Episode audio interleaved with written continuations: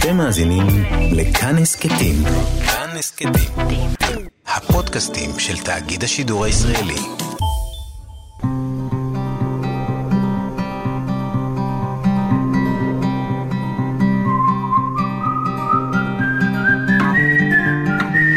אחת פלוס חמש. אורחים וספרים עם ענת שרון בלייס. הרמתי את המבט והסתכלתי על הקהל במבט הפתייני הזה שלי.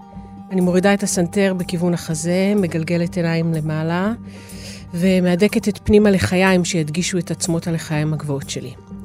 זה נראה כאילו אני זוממת משהו. לשכב עם מישהו בקהל, אולי לשבור לו את הלב. בהתחלה חשבתי שאני כל כך רוצה לשכב עם מייקי, וגם האמנתי שזאת זכותי המלאה כסטודנטית לשכב עם המרצה לפילוסופיה. הקהל התפוצץ מצחוק. האמריקאים לא רגילים לשמוע על הפרות טאבו בצורה בוטה, בלי שום מסקנה מוסרית, בלי מוסר השכל, סתם להזדיין בפראות עם פער גילאים, עם יחסי מרות. אולי זאת הייתה הנחת רווחה יותר מאשר צחוק, חשבתי כשהמשכתי להקריא. נזכרתי בפרופסור שבהשראתו כתבתי את הסיפור הזה. באמת נורא רציתי לשכב איתו. כל סמינר אצלו זה כל מה שיכולתי לחשוב עליו. איך הוא מוריד לי את השמלה ומזיין לי את הצורה. אבל בממשות לא קרה כלום. רק תשוקה גדולה שהתפוצצה לנו בפרצוף במהלך כמה שיחות אינטלקטואליות בסמינר שלו. ואחר כך לבד במשרד שלו ישבנו קורסה מול קורסה, מטר של מרחק מפריד בינינו. דיברנו על אדורנו. בהיתי בגוף השמן, הרופס והמכוער שלו. גם השיניים לא ישבו לו במקום. נזלתי ממין.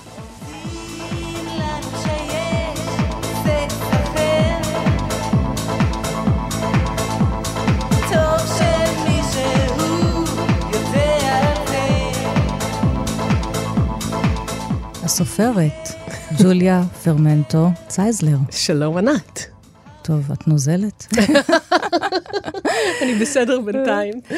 אנתולוגיית סקס, 26 סיפורים של מיטב הסופרים והסופרות תוצרת הארץ, וגם את ביניהם, ואת ואוריאל קון ערכתם, זה גם ראה אור בהוצאת תשע נשמות. סקס 2021. סקס 2021. אוקיי, חוץ מנזילות, מה בער לכם? אה, מה בער לנו? כמה וכמה דברים. הסיפור, אה, כל הפרויקט הזה התחיל, אוריאל אה, לפני שנתיים, אם אני לא טועה, הוציא אנתולוגיה שנקרא ספר התשוקות, סיפורים נכון. קצרים דרום אמריקאים, של סופרות וסופרים דרום אמריקאים. אני זוכרת שקראתי את האנתולוגיה הזאת, אמרתי, וואו, איזה כיף, סקסי, אירוטי, פתייני, פלרטטני. אמרתי, יאללה, בואו נעשה גם, בואו נראה מה קורה אצלנו. יש איזו מין אה, סברה כזאת, סטריאוטיפ, קלישאה, שאי אפשר לכתוב סקס בעברית. אה, שאני כבר שנים רבות, אם אפשר לקרוא לזה רבות, מתנגדת אליה. אה, גם אני כתבתי על סקס בעברית, בספארי. הרומן הראשון שלך. הרומן הראשון שלי. ככה בעצם התפרסמת, הסופרת נכון. הנועזת שמעיזה לכתוב דברים שסופרים וסופרות לפנייך לא העזו. הרומן הראשון ספארי, גם ברומן השני בכפר סבא 2000, ובעוד כל מיני סיפורים, וגם ב... טור קומיקס שיש לך עם אה, דוד דובשני. נכון, בן זוגי. בן זוגך, בעיתון הארץ, טור קומיקס שבועי, שגם הוא מאוד uh, סקסי. נכון. בלי להתבייש. כן. um, נכון, וגם uh, גם אני, כמובן, וגם רבים מהסופרים ש... תרמו סיפור uh, לאנתולוגיה הזאת. גם הם uh, uh, כתבו על סקס, התחילו את, את הקריירה הספרותית שלהם עם כתיבה על מין ועל מיניות. ועדיין, אחרי כל השנים האלה, באמת, איזה מין קללה, אין סקס בספרות עברית. השפה העברית מסרבת, לא נותנת שישתמשו בה. כן. אה, כאילו אנחנו נאבקים עדיין... אה, אה, בכוחות של אה, ספרות עברית מודרנית, בכוחות אה, של עברית כשפת קודש. ואני הרגשתי שעברנו כברת דרך מאוד מאוד גדולה בעשור האחרון, בוא נאמר. דיברתי עם אוריאל, יצאנו לדרך. אוקיי, פנינו לסופרות וסופרים שאנחנו אוהבים, קיבלנו המון סירובים. הם לא מטעמים שלא רצו להשתתף באנתולוגיה, אלא אנשים, לא אציין את שמם, שממש אמרו, אני לא כותבת על סקס, זה לא הנושא שלי, אני לא יכולה, זה מביך אותי, לא הייתי רוצה להשתתף באנתולוגיה כזאת. כן, צריך לומר שפה הסקס הוא לא איזשהו אה, סיפור לוואי של הסיפור, הוא הסיפור. נכון. והדגש היה, תכתבו סיפור שיש בו סצנת סקס. לא מרומזת, כן. לא, ב... לא במילים, לא מילים. לא שדייך כשני עופרים כמו שיר השירים, שאגב, זה נכון. הספר הסקסי של התנ"ך, נכון. אבל הכל שם דימויים. נכון. כשלעצמו, אני מניחה ש... בקונטקסט המקראי מדובר בטקסט אה, חתרני ונועז, ואירוטי כן, ונוטף מאוד. ממין מאוד. כן. היום אנחנו נמצאים במקום אחר, גם העברית נמצאת במקום אחר. אמ, תכתבו אז... סקס. כן, בוא, עד בוא. הסוף, עד הסוף. בלי להתבייש. בלי כן? להתבייש, בלי דימויים, נראה... בלי מטאפורות. בלי דימויים, בלי מטאפורות, ובוא נראה איזה פואטיקה צצה מתוך הדבר הזה. התחלנו לקבל את הסיפורים, ולי היה בראש שאנחנו נעשה את ספר התשוקות הדרום-אמריקאי בגרסתו העברית. ספר שמח, צוהל, חוגג את הסקס, פוזיטיבי. פתייני, כיפי, אירוטי. זה לא קרה. כן, כי קיבלתם גם סיפורים אחרים. קיבלנו סיפורים קשים. אה, קיבלנו מידה לא מבוטלת של סיפורים שאלימות וטראומה עומדים במרכז החוויה, החוויה המינית.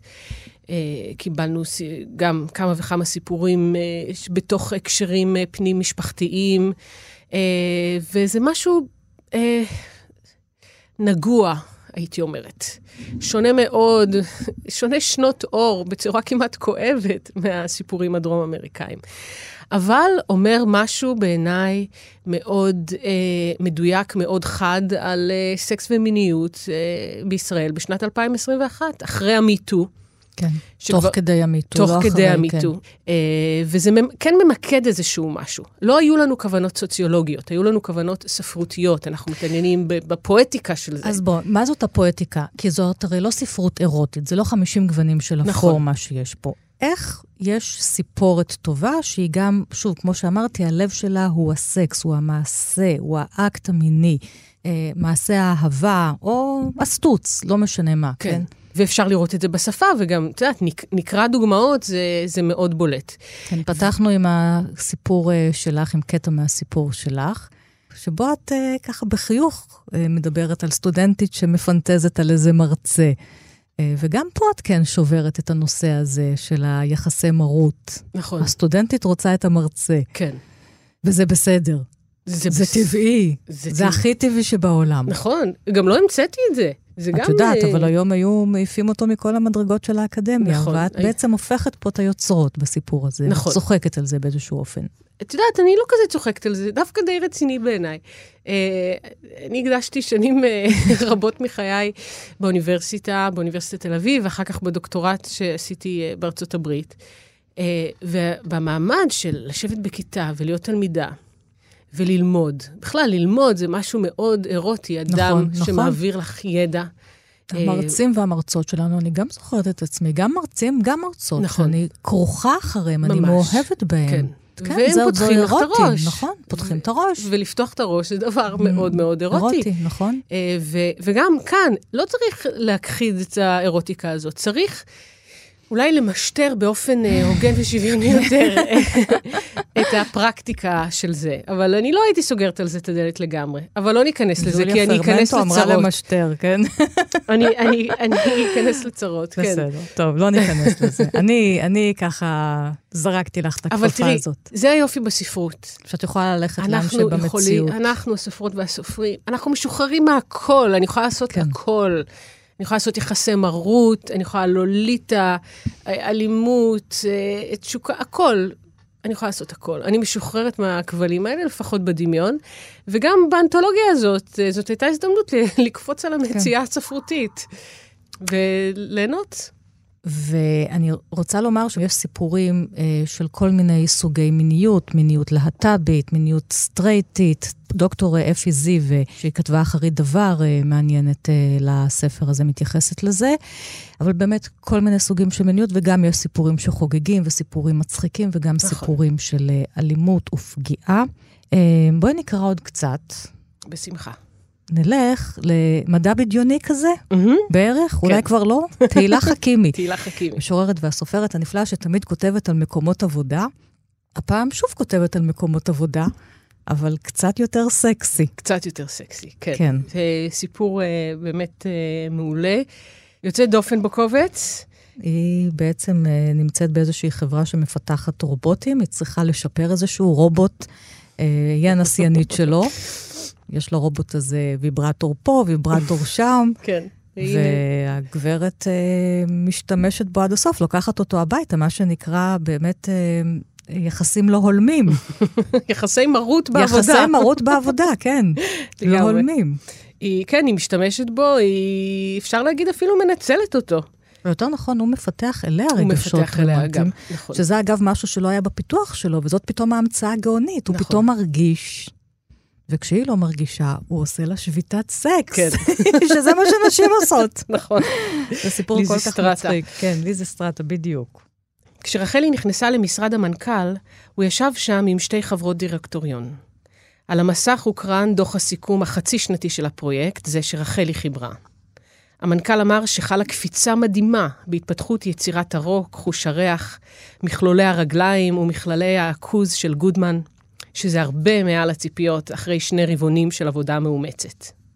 אני יודע שאת משקיעה מעל ומעבר, ושאת מפנה מזמנך הפרטי ומארחת את גודמן אצלך בבית. דורית, אחת מחברות הדירקטוריון, נכנסה בשלב הזה לשיחה ואמרה, החלטנו לתת לך את הבונוס השנתי כבר עכשיו. אנחנו מעריכים מאוד את העבודה הקשה. רק כשיצא משם, נזכרה רחלי בצחקוק של המנכ"ל כשאמר מכלולי העכוז. אבל זמן קצר אחר כך שכחה מהעניין כשנכנסה לחשבון הבנק שלה, וגילתה שהבונוס השנתי הוא בגובה של שתיים וחצי משכורות. היא מעולם לא קיבלה בונוס גבוה כל כך. לא ב-R Future ולא באף אחד ממקומות העבודה האחרים שהוא עסקה בהם.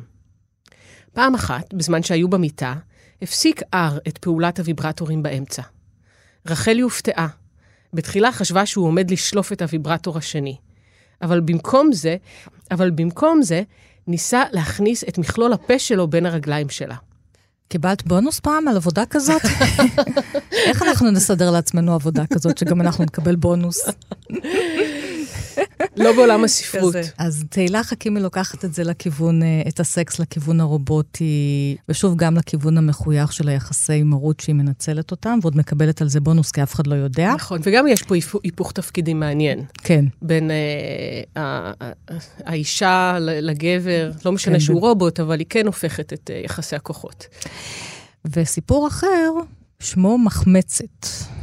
מחמצת של הלחם, ופה יש לנו איזה סיפור אה, שמגיע דרך הבטן והאוכל, סיפור בין mm-hmm. שתי נשים. נכון. של ענבר אשכנזי. נכון, סיפור של ענבר אשכנזי, אחד הסיפורים גם האהובים עליי בקובץ. אה, כן, שתי נשים וצנצנת מחמצת, וכל כן. מה שקורה באמצע. אז בואו נקרא גם ממנו קצת. כן. עד שמזגת לכוס גבוהה מהמשקה התוסס, כבר עמדה עירומה במרכז ביתך. התבלבלת. לא מסיכום כל האור המוצג, אלא מעצם השלווה הגמורה שהייתה בתצוגה. שום תנועה להסתרה, לא עזרים למניעתה וגם לא חישוב זוויות. היא עמדה מולך בעירום חלקי ופרונטלי. יכולת לעמוד את נפח גביע השדיים שלה, קטנים מאוד, עד שנדמה שלא ימלאו את אחיזת כף ידך. יכולת לחשב את גיל התחתונים שלה על פי צבעם הדהוי, לפחות שנתיים, אבל לא יכולת לדעת אם תישאר עוד או תסתלק. היא התלבשה במהירות ודחסה את הבגדים הרטובים לשקית. כששלפה את הכוס מידך, רצית לבקש ממנה שתשב. אבל הכה בך גל חום גופה, ורותקת לטיפה קרה שנחתה משפת הכוס על פתח הגופייה שלבשה.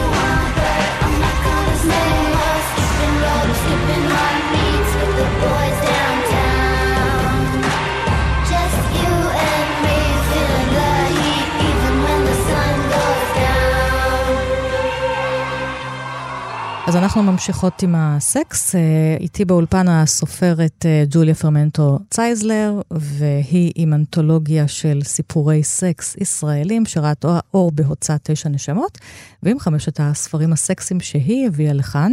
זה נעשה, הסקס הזה שלכם, אנתולוגיית הסקס, גם בתוך שנת הקורונה וגם על רקע MeToo. ובאחרית דבר שכותבת דוקטור אפי זיו, אז היא גם כותבת על ה... כל הקשר הזה בין מין לבין פמיניזם, ופעמים רבות הפמיניסטיות, בוודאי פמיניסטיות שגם עסקו בפורנוגרפיה, כי יש פה לא מעט סיפורים שהם ממש פורנוגרפיים. שוב, באופן ספרותי, אבל הם פורנוגרפיים, הם מתארים את האקטים המיניים בצורה פורנוגרפית. ודוקטור אפי זיו חוזרת לכל המלחמות הפמיניסטיות האלה, שהפכו mm-hmm. כל סקס לסקס רע, לסקס משפיל, כאילו שאין בו מקום שבו אנחנו יכולות אה, ליהנות ממנו, כאילו שכל גבר משפיל אותנו, שולט בנו, אה, כאילו שאין איזה פורנוגרפיה שאולי גם אנחנו נהנות ממנה. וזה גם מתרחש בתוך המיטו בצורה כזו או אחרת. נכון. אז איפה הקול שלך?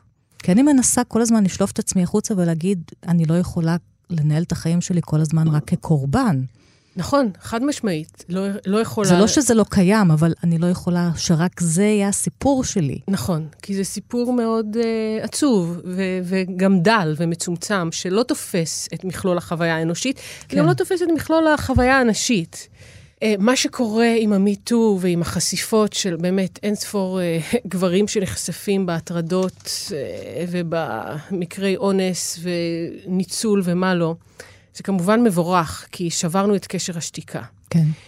ובמקביל, אני חושבת, ויש האמרו שאולי זה מוקדם מדי, אני חושבת שצריך אה, גם לקדם אה, במקביל את הצד הפוזיטיבי של יחסים בין גברים לנשים. כן. של יחסי מין בין גברים לנשים, שזה גם כיף, שאנחנו נהנות, שאנחנו רוצות שיש גברים אחרים, שלא כל יחסים הם יחסים זהו, כאלה. זהו, שלא כל הגברים אותו דבר, שגם יש נשים אחרות, נשים יוזמות. נכון. כן. שהכל אפשרי. אנחנו צריכות להגן על המקום כן. הזה, בדיוק באותה מידה כמו שאנחנו מגנות על המקום אה, של כן להוציא החוצה ולדבר על הטראומה ועל ההטרדה ועל הניצול. אני חושבת שחשוב לנו במקביל, באותה מידה של עוצמה, להגן גם על המקום שבו אנחנו מנהלות יחסים טובים, יפים אה, עם, עם גברים.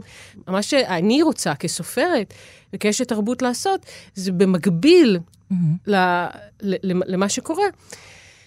לייצר ייצוגים חדשים וטובים, ולה, וממש להילחם עליהם, להקפיד עליהם. זה, זה חשוב לי, ששני הדברים ייעשו במקביל. כן. אה, ואנחנו מדברים על איך אפשר לכתוב סקס בעברית. אמרת סקס, חשבתי על יונה וולך. אז הבאתי את הספר שלה לפה, שיר קדם שנתי. נכון שיש לו לחן נהדר, אבל רציתי לקרוא אותו לפי הדרך שבה יונה כתבה אותו. רומזים לנו שיש סקס אחר, טוב שמישהו יודע על זה. אם יש סקס אחר, הביאוהו לכאן ונדע אהו, נדבר גלויות יש או אין, שכבר אנחנו עייפים מאוד מנשינו וידידותינו הבתולות, וכל הזמן מראים לנו בתמונות שבאמת יש משהו אחר, וגם אנחנו מרגישים שזה לא סתם ואם יש סקס אחר בעולם אחר, נשים חדשות ויודעות למה לא יביאו לכאן כמה ללמד את נשינו היגעות, ואולי יפתחו גם את הגבולות כשאנחנו עייפים ונחנקים מאוד. אז יונה שוברת פה את ההברות כדי ליצור פה גם איזה קצת אה, הנחות סקסיות כאלה. נכון. וככה היא מנסה לברוא בתוך העברית. בהצלחה, כל הזמן, בהצלחה, בהצלחה רבה. כן, בהצלחה, בהצלחה מרובה. ומה את מביאה מארון הספרים שלך? טוב, אנחנו כבר בעברית, נתחיל עם פוגל וחיי נישואים. ברור. סקס בעברית. כן, הסופר הזה שנרצח באופן טרגי בשואה, כי הוא הגיע לארץ, לא מצא את עצמו פה וחזר לאירופה. נכון. אם רק היה נשאר פה עוד כמה דקות, אולי הוא היה ניצל. באמת, הסופר הכאילו חנון הזה עם המשקפיים, הוא בעצם הכי פרובוקטיבי, איזה סצנות סקס כן, הכי פרובוקטיבי, הכי כן. חסר גבולות, משתמש בעברית, באמת, זה, הספר הזה נכתב, ב... יצ... התפרסם ב-1929. כן. הוא עושה בעברית מה שגדולי ספרי, סופרינו, לא, חלקם לא מעזים לעשות אפילו היום. כן, אנחנו מדברים על וינה, בין שתי מלחמות העולם. נכון. הגיבור היהודי, נשוי לתאה, והיא עושה ממנו סמרטוט. סמרטוט. ומעוד כמה גברים. נכון, היא רעה. ויש, כן, ויש איזו אישה שככה, יהודייה, ש, שחומדת אותו ואומרת, תתייחס אליי, תתייחס אליי, אני אוהבת אותך, אבל הוא כרוך אחרי אשתו והחבלים נכון. שלה. כן, הגויה הגדולה. הגויה הגדולה, תאה. תאה, אשתו, כל כך רעה וסדיסטית ומתעללת בו, שאחת מפסגות הספר, היא גם טוענת בפניו שהתינוק שלהם, שהוא, לא, לא, ש... שהוא לא אביו. אז אני אקריא את הסצנה הזאת. אין שום תינוק שסעתותיה נחרצות. אין יודעים עדיין כלום. מיום שהכירה את גורדווייל, נתבלט בה חשק מסוים לצערו, להדאיב לו בכל אופן ובכל דרך. וחשק זה, לא לבד שלא נתמעט במשך הזמן, אלא הוא הלך ונתגבר בה יותר ויותר. כל כמה שהוסיפה לחיות עמו יחד. כניעותו התמידית וקבלת הדין שלו גירו אותה עוד יותר. היא בזה לו על קבלו את הייסורים בשתיקה, והייתה בודה בשבילו כל מיני אכזרויות. מפני מה אין הוא צועק, יוצא מכליו, מחרף, משליך אותה מעל המדרגות, מגרשה. אז ייתכן שהיה ליבה הופך לאהוב אותו קצת, במידה שהיא מסוגלת לכך בכלל לפי מהותה. משום שמבחינה ידועה הייתה קשורה בו אף עכשיו. נחוץ היה לה משום מה, ולא הייתה יכולה לתאר לעצמה חיים בלעדיו. אבל גורדווייל קיבל הכל מבלי להתריס, וזה גירה אותה לאין גבול. ממש יחסים סאדו-מזוכיסטים יש פה. סאדו-מזוכיסטים, כן. העבד והמלכה. העבד והמלכה, אה, כן, שהיא מתעללת בו ללא גבול. לא רק רגשית, גם מינית. כן, אה, מינית וגם אה, פיזית. יש, כן. היא, היא, כן, באמת, היא משתמשת בו כמו כלי, ככל כן. העולה על רוחה. מפרקת עליו את כל הכעסים והעצבים שלה. ולמה את אוהבת שלה. את הספר הזה? בחרתי את חיי נישואים, אה, בכלל, כל הספרים שהבאתי היום, אה, למעט אחד, הם אה, רומנים שעיצבו את, ה, את התודעה שלי גם כאישה צעירה וגם כאישה צעירה שרוצה להיות סופרת. והחוויה של לקרוא את חיי נישואים בתואר הראשון, בקורס מבוא לספרות של מנחם פרי, הייתה ממש מטלטלת עבורי. כי גם אני הייתי אז אה, סבורה שאין סקס בעברית. יש בשירה, יש יונה וולך, אבל רומן באמת שמתמקד, קופץ למים העמוקים של התשוקות, האפלות. Mm. אה, לא חשבתי שיש דבר כזה, ואז פוגל נגלה לי, ואמרתי, אוקיי, אה, הנה. הוא כותב את זה מחוץ לישראל. נכון, הוא כותב את זה מחוץ אה, לישראל, ואני חושבת שזאת באמת גם אחת הסיבות שאפשרו לו בזמנו לעשות את זה. כי הוא משוחרר, קודם כל הוא משוחרר מהמנגנון הלאומי, הוא לא כן. לא צריך לכתוב ספרות לאומית, הוא לא חלק מהמפעל הציוני בראשית דרכו. הוא ברח מפה אפילו בגלל זה. והוא ברח מפה, זה העיק עליו. ודבר שני, הוא לא חי בעברית. הוא חי, העברית עבורו היא שפה מדומיינת לגמרי. כן. אדם שחי בווינה, חוץ מה, מהשהות הקצרה שלו פה, הוא מעולם לא דיבר עברית. ועל כן יש לו איזה יחס אליה שהוא כמעט אה, פרוץ וסודי. כן. הוא לא מדמיין את הקוראים שלו. אני הולכת בתל אביב, ואני אומרת, אוקיי, האדם הזה שיושב פה בבית קפה, הוא יכול לקרוא את הספר שלי, הבן אדם הזה, אולי, אולי הוא קרא את ספארי, זה, זה יוצר באי נעימות, זה קצת יכול להביך, זה יוצר מודעות גדולה למה שאתה עושה. להיות משוחרר מהמודעות הזאת, זה צריך להיות מאוד, עם אופי מאוד חזק אה, כדי להצליח בזה. וגובל, לא... והנסיבות שלו, אפשרו לו. כן, אנחנו גם מדברים באמת על התקופה הכאילו דקדנטית הזאת, המינית הזאת בין שתי מלחמות העולם. שגם קיימת מאוד בספרות הגרמנית, הקברטית, ואני גם חושבת עליו, שוב, כמישהו שבאמת לא צריך לה, להשתמש בעברית או כשפת קודש, או כשפה לבניית הלאום, כמו שאת אומרת, החלוצים. נכון. אז אני הולך איתה לטריטוריה חדשה. כן, טריטוריה חדשה, מינית. גופנית מאוד. גופנית כן. מאוד, מעמקי הנפש, מעמקי גם התשוקות, התשוקות הרעות, נקרא כן, להן. וכדאי להגיד שאותו דבר גם אה, הוא כתב ברומן וינאי, שזה אותו רומן שלא התפרסם רק לפני כמה שנים, כשדוקטור נילך נתנאל גילתה אותו ב, בארכיון על פתקים, וברומן הזה יש גבר. שמבקש לנהל מערכת יחסים עם ילדה בת 16 ועם נכון. האימא שלה. נכון. דוד פוגל, שנות ה... כותב את זה בשנות ה-20, ככה כמה שנים טובות מאוד לפני לוליטה, נכון. כותב סיפור לוליטה. כן. אז זה ראה אור בעם עובד, אז גם נזכיר את הספר אה, הזה, רומן וילנאי של דוד פוגל, הגבר הסקסי של הספרות העברית. כל עוד לא מסתכלים על תמונות שלו. ומכאן, אה, כן, זה מה שאני אומרת, שהוא, כשהוא, הוא, בתמונות הוא נראה לא כמו מר יריחיים, הכי רחוק משם שלך. נכון. אבל עכשיו כן נלך לאיזה גבר עם יריחיים. אחת פלוס חמש. אורחים וספרים עם ענת שרון בלייס. נצפין לאנגליה הסוערת, כן, ענקת גבהים. ענקת גבהים. אמילי ברונטה, קטי והיטקליף, הנער היתום שמגיע לאחוזה של העשירים, ואיזה יחס הוא מקבל שם, כי הוא יתום בלי כסף ועני, אבל קטי, בת העשירים, מתאהבת בו אהבה נואשת. נכון. והוא עוזב וחוזר לנקום. נכון. עוזב וחוזר לנקום, וגם את ענקת... אנגליה הוויקטוריאנית. אנגליה הוויקטוריאנית, נכון.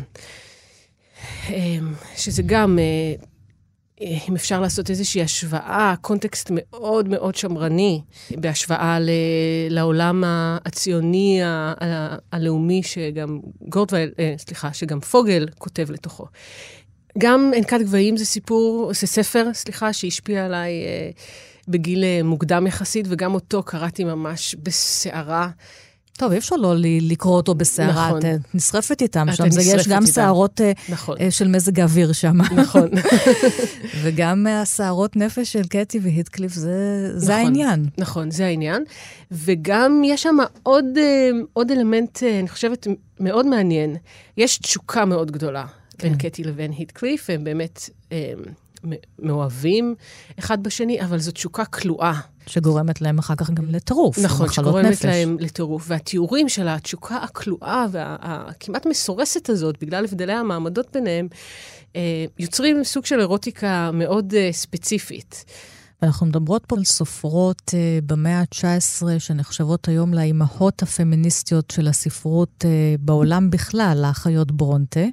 מנסות לחפש גם הן את השפה שבה הן כותבות, שבה הן גם יוצרות לעצמן מרחב ספרותי נשי אחר, וגם uh, לתאר את האהבה והתשוקה והגוף מהצד הנשי, בתוך אנגליה הוויקטוריאנית והשמרנית. לא משימה פשוטה. הגיבורות שלהן משלמות מחיר תמיד בסוף. כן. למרות שזו ספרות פמיניסטית. נכון. כשעד היום, אה, אני חושבת, הרבה גיבורות אה, משלמות משלמות מחיר מחיר. על התשוקה שלהן. אוקיי, נקת גבהים. אך מרההו של מר היטקליף עומד בניגוד מובהק למקום מגוריו ולסגנון חייו. חזותו כשל צועני כהה עור, אך הוא לבוש כג'נטלמן ונוהג ככזה. כלומר, ג'נטלמן ככל שיכול להיות בעל אחוזה בכפר.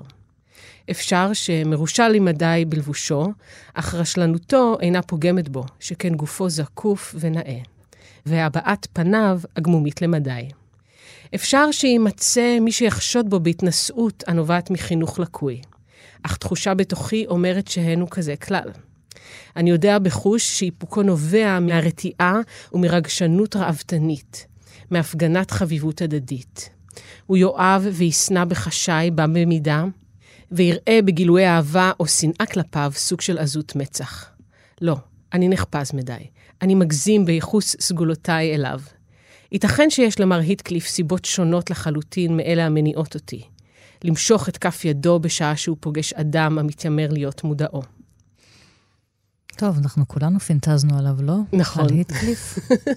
כל הנערות אבל- הספרותיות. כן, אבל תראי, זאת גם איזה פנטזיות אה, פגומות. נכון, זאת פנטזיה זאת אלימה. אלימה לגמרי. הוא פורץ ל- לבית שלה, לחדר כן. השינה שלה.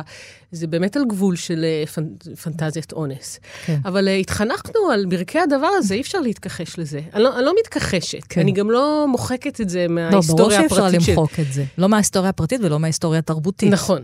Uh, וגם לא מההיסטוריה של ההתפתחות שלי כאדם מיני.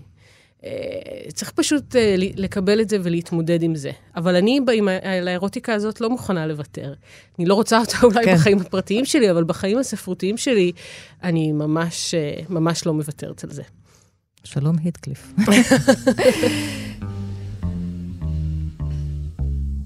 החטא שלי הוא פדדה, פדה בדדה. אני אוהבת פדדה, פדה בדדה.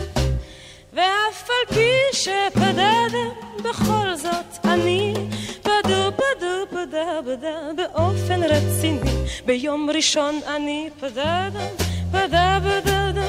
וגם ביום שני פדדה, פדה בדדה, פדה בדה בם בכל ימי החול. ויש לי לשבת פדו פדדה מיוחד. פדה פדה פדדה זה כמו אביב. פדו פדה זה לא מקצוע, זה תחביב. פדה זה אומנות, פדה בחגיגה. אני פדו פדה במידה מדאיגה. אומרים שהפדה בדה בהוא מזיק, ושצריך פדה בדה בבה להפסיק. פדה בלהפסיק. שטויות. בלי פדו פדה בדה קשה לי לחיות. כי זה החטא הכי פלילי מכל החטאים שלי, מכל החטאים שעליהם אני חושבת, פדו פדה פדה אני הכי אוהבת, כי למרות הכל, בסך הכל, פדו פדו פדה בודה בודה, זה חטא גדול. איתי באולפן הסופרת ג'וליה פרמנטו צייזלר, והיא עם אנתולוגיה של סיפורי סקס ישראלים שראת אור בהוצאת תשע נשמות, ועם חמשת הספרים הסקסיים שהיא הביאה לכאן. ועכשיו, ספר שלישי, נלך לארצות הברית. נלך לארצות הברית. פסיכופת אמריקאי, כן. ברט איסטון אליס, גבר שהוא, יש לו סיפוק מיני מלרצוח אנשים. רצח והאלימות והפורנוגרפיה ותרבות הצריכה והקפיטליזם, זה מה שהסופר עושה. מעמיד אחד מול השני ואומר, תסתכלו על החיים שלכם ותראו, כולכם פסיכופטים. ואת כתבת, אני אגיד, הסופר האמריקאי הזה לימד אותי איך להיות סופרת עכשווית, איך להפוך את החיים שחיים עכשיו ממש לפואטיים ונצחיים, איך לשאוב פואטיקה נוגעת ללב ממותגים שונים של מים מינרליים, איך לאהוב בעולם אכזר. הוא לא רק לימד אותי איך להיות סופרת עכשווית, הספרות שלו גם דחפה אותי לכתוב. ככה אמרת פעם על הספר הזה, נכון. באחד הראיונות איתך. אה, כן, נכון, אני חייבה לו חוב גדול. אה, הוא לימד אותי לכתוב איך שאני רוצה לכתוב, כי שום דבר לא חומק מעיניו.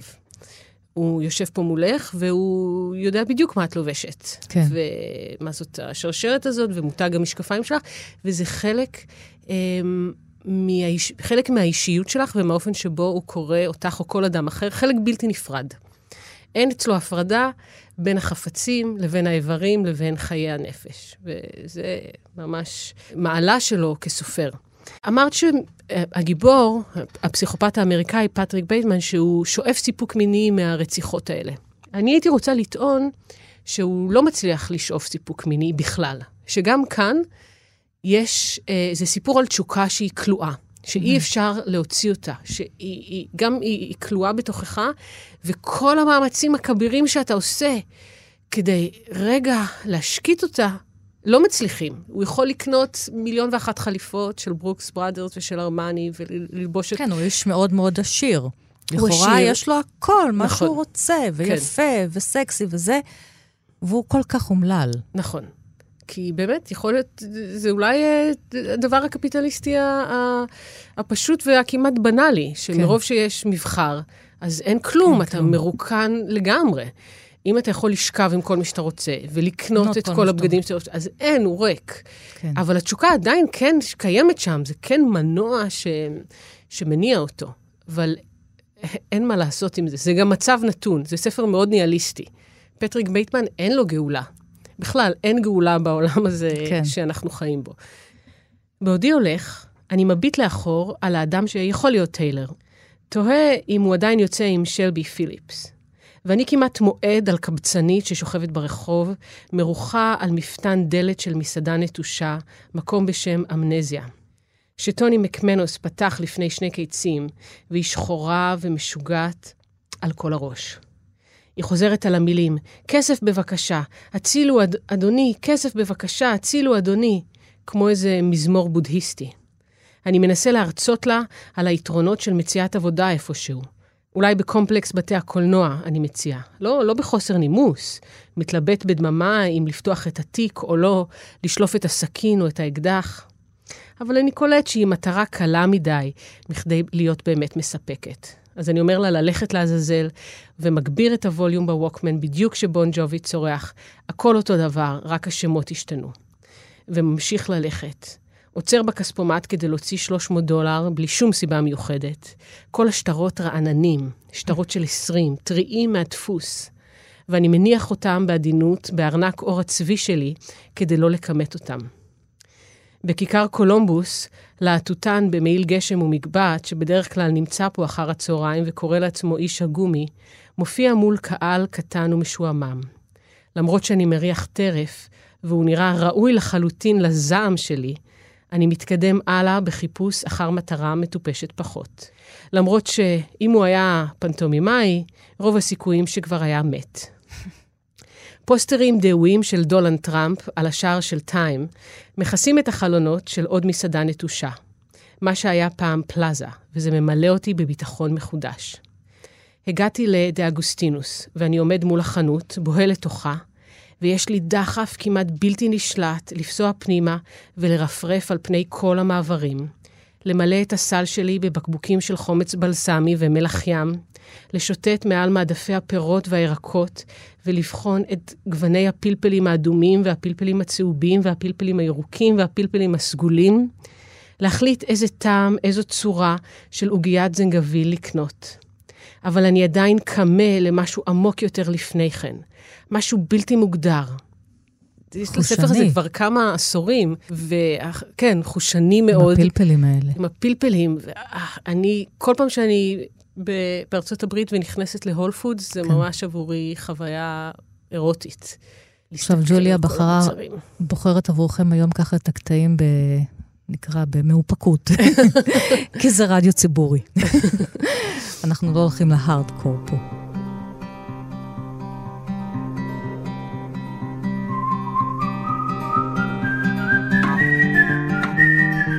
אז עכשיו אנחנו קופצות אה, על הטרמפולינה ומגיעות ללוליטה ולדימיר נבוקוב, שכותב את הספר הזה אי שם, סוף שנות ה-40, כי הוא מתפרסם בתחילת שנות ה-50, הוא לא מצליח למצוא לעצמו הוצאה בארצות הברית, לפי דעתי הוא יוצא קודם כל, אם אני לא טועה, בפריז. נכון, בצרפת. בצרפת, בתרגום לצרפתית, ורק כשהוא מצליח שם, אז הוא מוצא מו"ל אמריקאי. ועדיין, הספר הזה עם הומברט הומברט, שגם אה, מנהל יחסי אהבה ומין עם אה, קטינה, וגם עם אימא שלה, וגם הוא רוצח, הרי זה וידוי, הוא יושב נכון, בכלא. נכון. כל הספר הזה זה בעצם וידוי שלו. אחד הספרים הכי גדולים ומשפיעים עד היום. נכון. ומצד שני, יש פמיניסטיות. נכון.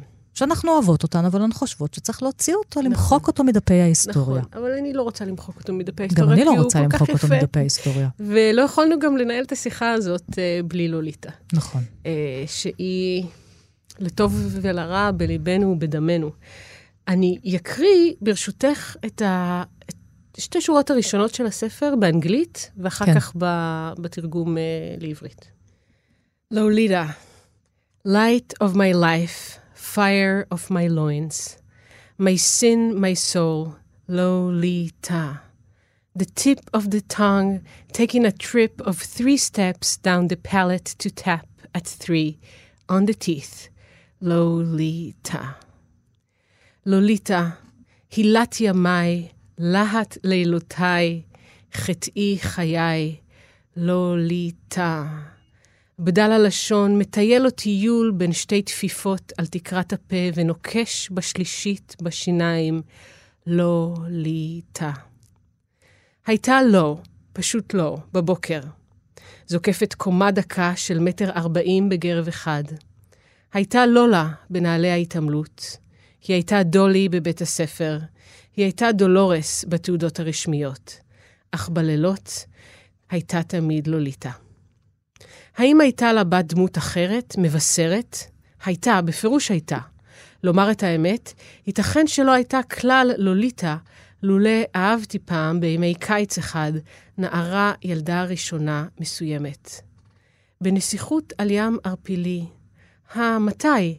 זה קדם להולדתה של לוליטה במספר שנים שווה פחות או יותר לגילי שלי אז, בקיץ ההוא. שמחו על הרוצח, שימצא לו תמיד סגנון פרוזה מסולסל. ואני חושבת על זה, עכשיו שאת קוראת וקראת את זה באנגלית, שהוא מגיע מרוסיה הרי, שפת האם שלו זו רוסית, ואיך הוא כובש את האנגלית. ממש. ואז הוא מחפש את ה... דרך, כדי ללמוד את האנגלית, הוא תוך כדי זה גם הרי אירוטיקה של השפה, נכון. איזה מילים הוא בוחר נכון. כדי לתאר אותה. זה באמת, אני חושבת שהוא עושה מהלך דומה למה, למה שיונה וולך עושה כן, בשיר. החיתוך של העברות כן, ממקם את הסצנה בתוך אקט מיני שמתרחש ממש. בזמן הקריאה עצמה ב- ב- בחדר המיטה. זה אי אפשר להבחין בין המילים לבין ההנחות, לבין זה, השפה מתענגת על עצמה, גם בצליל ו- וגם בתוכן, זה, וזה נהדר. וגם את לוליטה בחרתי, כי גם זה ספר שקראתי כשהייתי בתיכון, והיה לי מעין... אה, אני זוכרת שהסתובבתי איתו ימים ממש קרוב ללב במסדרונות של אה, תיכון רבין וכפר סבא, והתשוקה שמתוארת בו, והאהבה הזאת שהיא גם הרסנית כן. ורעה, אבל שאי אפשר לעמוד בפניה. אה, זה משהו שאת יודעת, כנערה שאולי אה, גדלה ב... התבגרה בסוף שנות ה-90 ותחילת שנות ה-2000, לא היה לי כלים להבין או לשפוט את זה אה, במונחים פמיניסטיים. גם לי לא. לקח הרבה שנים עד שהצלחתי אפילו לחשוב על זה במונחים ביקורתיים. וגם היום זה כל כך חרוט עמוק בתודעה שלי, שנורא קשה לי להכניס פנימה אה, את הביקורת. ו... ועדיין זה מעשה ספרותי גם מבחינה לשונית. נכון, מרתק. מרתק. ו... וזה המרחב של הספרות, כמו שאמרת. זאת אומרת, תשימו נכון. שם את כל היצרים, כי אם גם שם נעשה משטור, אז לא, אז לא צריך ספרות, כי יש נכון. את המציאות, לא נכון, צריך. ממש כך. לא צריך אומנות, לא כן. צריך תרבות, לא צריך כלום. הספרות זה, זה שדה, שדה פרוץ, ופרוץ, מפורץ, מופקר, עושים מה שרוצים. אה, ולכן אני לעולם לא, לא אחרים שום ספר, לא שנכתב בעבר ולא שנכתב היום. המשטור אה, מתבצע בעיקר... אבל מה אה, קורה? זהו, היום אנשים כותבים, נשים, גברים יושבים כותבים, ואז שאלה אם יש להם את השוטר הקטן הזה בראש. בטח שיש להם. אז זה יעשה את הספרים אולי פחות טובים, ואת השירה פחות טוב, כי יגידו, לא, לא, זה לא פוליטיקלי קורקט, לא, זה יפגע בזה, לא, זה יפגע בזה. אגב, גם לא רק בעניינים מיניים, גם בעניין של אה, קהילות, עדות. איך אפשר לכתוב ככה, ג'וליה? אה, נכון, זה בעייתי, צריך להיות, אה, צריך להיות משוחררים. צריך אה, להתנגד, הסופרים צריכים, כשהם מתיישבים לכתוב, להתנגד לדבר הזה, בכל הכוח. ובאמת, זה, זה מה שגם רצינו לעשות באנתולוגיה הזאת.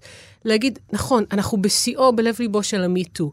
אתם, כסופרות וסופרים, יש לכם את הפריבילגיה להיות משוחררים כן. מהסוציולוגיה, ואפילו מההיסטוריה במידה מסוימת. בואו קחו, יפה. תסתערו על הדבר הזה.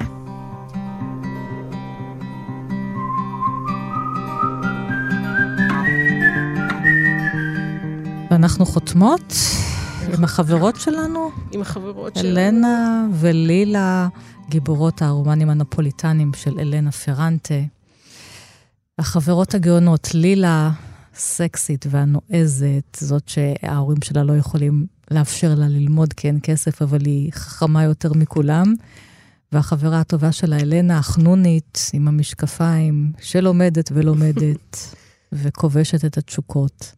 והן גם נפגעות מינית, והן גם בוגדות, והן אוהבות, ונשבר להן הלב, והן שוב בוגדות, כן, ומחפשות בשנות החמישים והלאה בנפולי, בשכונה הענייה, את השכל והנפש והגוף שלהן, ואת החברות כן. בין שתי. נשים.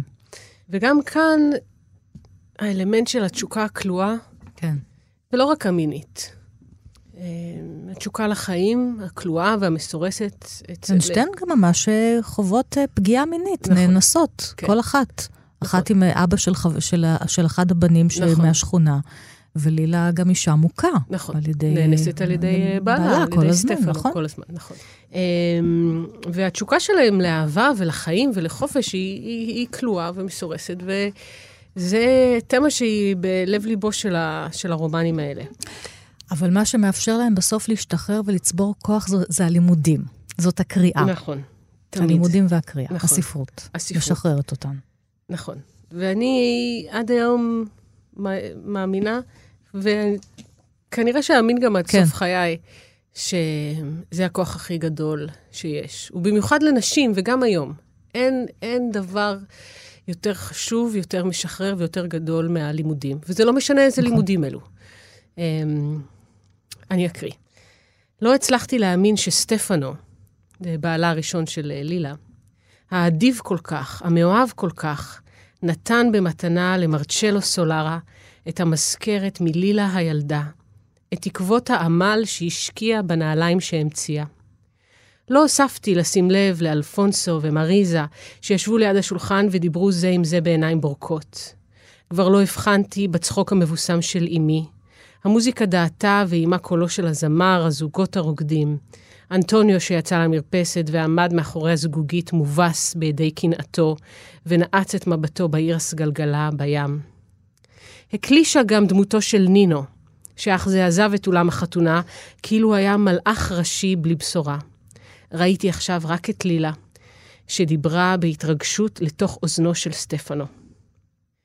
היא חיוורת עד מאוד בבגדי הכלה שלה, והוא, ללא חיוך, וכתם לבנוון של אי נחת ירד ממצחו אל עיניו כמסכת קרנבל על פניו הסמוקות. מה קרה? מה יקרה? החברה שלי משכה אליה בשתי ידיה את זרועו של בעלה. היא הפעילה כוח, ואני, שהכרתי אותה לעומק, חשתי שאילו יכלה, הייתה תולשת את הזרוע מגופו, וחוצה את האולם, בעודה נושאת אותה גבוה מעל ראשה, ואדם היה מטפטף על שובל שמלתה, והייתה משתמשת בזרוע הזאת בתור עלה אולסת חמור, כדי לרסק בה במהלומה מדויקת את פרצופו של מרצ'לו. אה, כן, היא הייתה עושה את זה. ולמחשבה על כך פעם ליבי בפראות, וגרוני ניחר.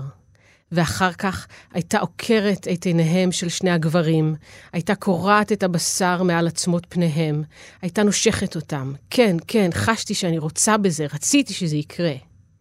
קיצן של האהבה ושל החגיגה הבלתי נסבלת הזאת, ושום חיבוקים במיטה באמלפי. לרסק מיד כל דבר וכל אדם מן השכונה, להחריב אותם. ואני ולילה נברח ונחיה רחוק מכאן. נרד יחד בהרסנות הליצה בכל מדרגות הדרדור, לבדנו, בערים נעלמות. זו התוצאה שנראתה לי ראויה ליום כזה. אם שום דבר אינו יכול להצילנו, לא כסף, לא גופו של גבר, ואפילו לא לימודים, יש להרוס הכל מיד. הזעם שלה הלך וגדל בחזי. כוח שהיה שלי ולא היה שלי, מילא אותי בעונג של איבוד שליטה. אז לפני שנאבד שליטה. ג'וליה פרמנטו צייזלר, כאן עם אנתולוגיית סיפורי סקס ישראלים שראתה אור בהוצאת תשע נשמות, ואת uh, כתבת בה וערכת אותה ביחד עם אוריאל קון. תודה לך שהגעת לכאן. תודה, ענת. עם הסקס הישראלי הזה ועוד ספרים סקסיים אחרים.